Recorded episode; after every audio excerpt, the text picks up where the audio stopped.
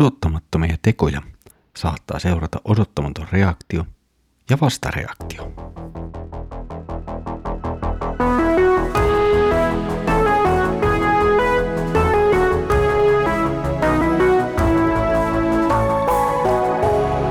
Kirjoitusten pauloissa. Tervetuloa taas mukaan Kirjoitusten pauloissa Raamuttu-podcastin pariin. Minä olen Mikko ja katselen teidän kanssani yhdessä Markuksen evankeliumia. Mukavaa, että olet tullut taas mukaan. Edellisellä kerralla katselimme salaliiton syntymistä Jeesuksen tappamiseksi. Nyt siirrymme toiseen tapahtumaan, joka samalla tavalla kuitenkin enteilee jo Jeesuksen kuolemaa ja ehkä myös hänen ylösnousemustaan. Jeesus on tällä kertaa aterioimassa Betaniassa ja yllättäen hänen luokseen saapuu nainen tekemään jotakin, joka on ehkä vieläkin yllättävämpää. Luemme nyt Markuksen evankeliumin 14. luvun jakeet kolmesta yhdeksään. Kun Jeesus oli Betaniassa aterialla spitaalia sairastaneen Simonin talossa, sinne tuli nainen, jolla oli alabasteri pullossa aitoa, hyvin kallasta nardusöljyä. Hän rikkoi pulloja ja vuodetti öljyn Jeesuksen päähän. Jotkut paheksuivat tätä ja sanoivat toisilleen, millaista voiteen haaskausta. Sen olisi voinut myydä ja antaa rahat köyhille. Olisi sitä ainakin 300 denaaria saanut. He moittivat naista ankarin sanoin.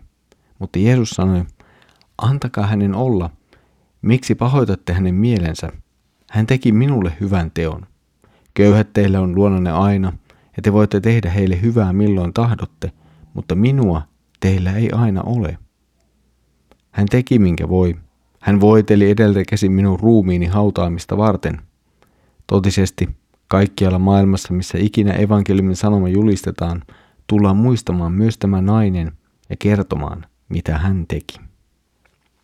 Jeesus on siis nyt aterialla Petaniassa. Hänen ateria seurastaan mainitaan, että siellä oli aikaisemmin spitaalia sairastanut Simon. Jeesus siis syö sellaisen henkilön kanssa, joka oli sairautensa vuoksi ensin laitettu yhteisön ulkopuolelle elämään mahdollisesti toisten vastaavaa sairautta elävien kanssa. Tavallaan siellä he yhdessä odottavat kuolemaa. Tämän siis voimme päätellä niistä yleisistä tavoista, joilla spitaalia sairastavia kohdeltiin. Onneksi, voidaan ehkä näin sanoa, jotkut heistä paranivat, jotkut heistä paranivat sen tähden, että Jeesus paransi heidät. Mutta me emme nyt tiedä Simonista oikeastaan sen enempää kuin, että hän oli joskus sairastanut tuon sairauden ja sitten parantunut ja päässyt takaisin yhteisön jäseneksi.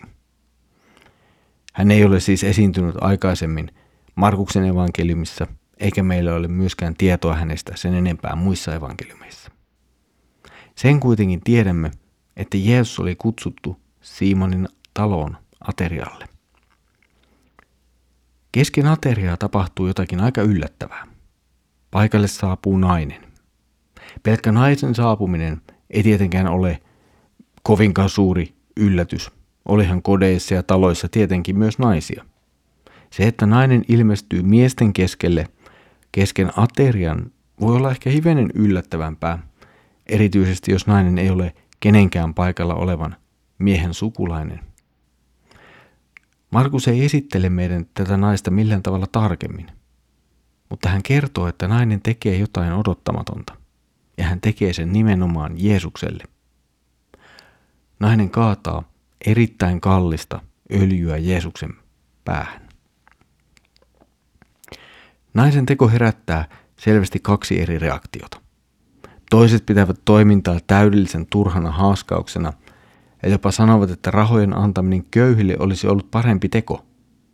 Jeesus puolestaan ymmärtää naisen teon, sen merkityksen ja kommentoi sitä hyvin toisella tavalla.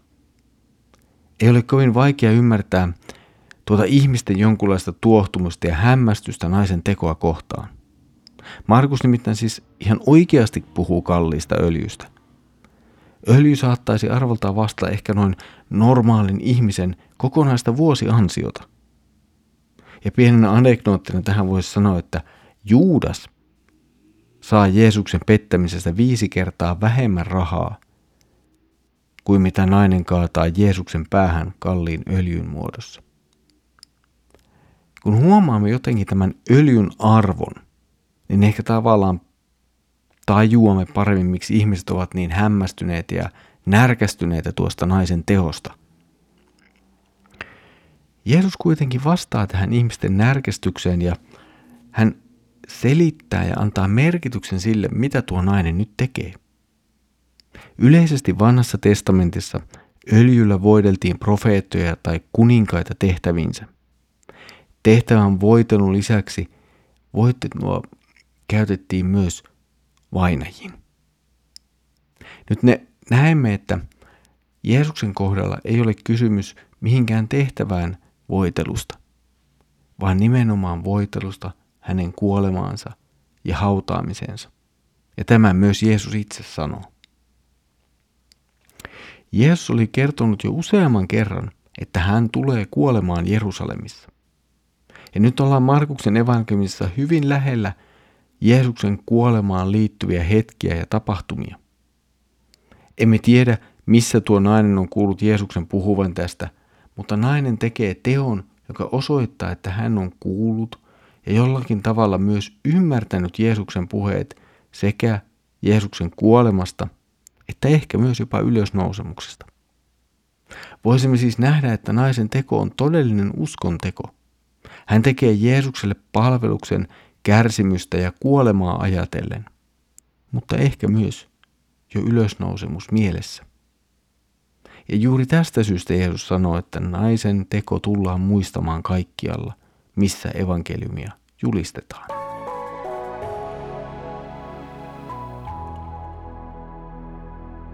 Jeesuksen puhe omasta kuolemastaan ja ylösnousemuksestaan ei oikein saanut hyväksyvää vastakaikua opetuslapsilta. Heille asia näyttää olevan aika vaikea sulatettavaksi. Nyt sitten astuu esiin tuntematon nainen. Hän osoittaa uskovansa ja ymmärtävänsä Jeesuksen sanat liittyen Jeesuksen kuolemaan ja ylösnousemukseen. Tavallisesta naisesta tulee näin siis jonkinlainen uskon esikuva, jossakin mielessä jopa ennen apostoleja. Raamatun äärellä tulee joskus aina vastaan asioita ja teemoja, joita meidän on hiven tai joskus jopa aika vaikea sulattaa. Ne eivät jotenkin sovi meidän omiin ajatukseemme tai oletuksiimme siitä, mitä Jumalan pitäisi olla ja sanoa. Ja meille itsellemme on todella vaikea muuttaa ajatteluamme ja toimintaamme, vaikka jopa ymmärtäisimme Jumalan sanan osoittavan meille toista tietä kuljettavaksi. Voisiko tässä kohtaa meitä auttaa tämän naisen esimerkki? Nainen lähti rohkeasti liikkeelle. Hän teki teon, jota kukaan paikalla olevista ei odottanut ja sai jopa ihmisten närkästyksen niskaansa, mutta Jeesus piti hänen tekoaan oikeana ja se on se, mikä lopulta ratkaisee. Se, mitä Jeesus ajattelee meidän toimistamme ja ajatuksistamme, on lopulta ratkaisevaa ja meidän on hyvä kulkea sitä kohti, mihin Jeesus meitä sanansa kautta ohjaa. Tässä oli tämänkertainen kirjoitusten pauloissa Raamattu podcast-jaksomme. Kiva, että olet ollut jälleen mukana yhdessä katselemassa Markuksen evankeliumin jakeita. Seuraavalla kerralla menemme takaisin katselemaan, miten salaliitto Jeesuksen tappamiseksi etenee seuraavaan vaiheeseensa. Siitä siis seuraavalla kerralla. Mutta tässä kohtaa haluan muistuttaa kansanlähetyksen kahdesta muusta podcastista.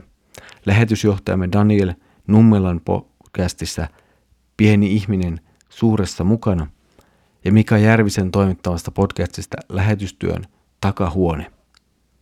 Näihin molempiin kannattaa tutustua.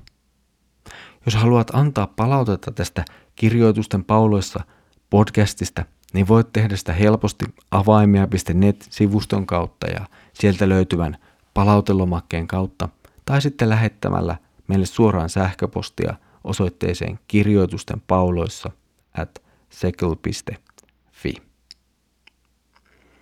Mutta nyt Herramme Jeesuksen Kristuksen armo, Isä Jumalan rakkaus ja Pyhän Hengen osallisuus olkoon sinun kanssasi.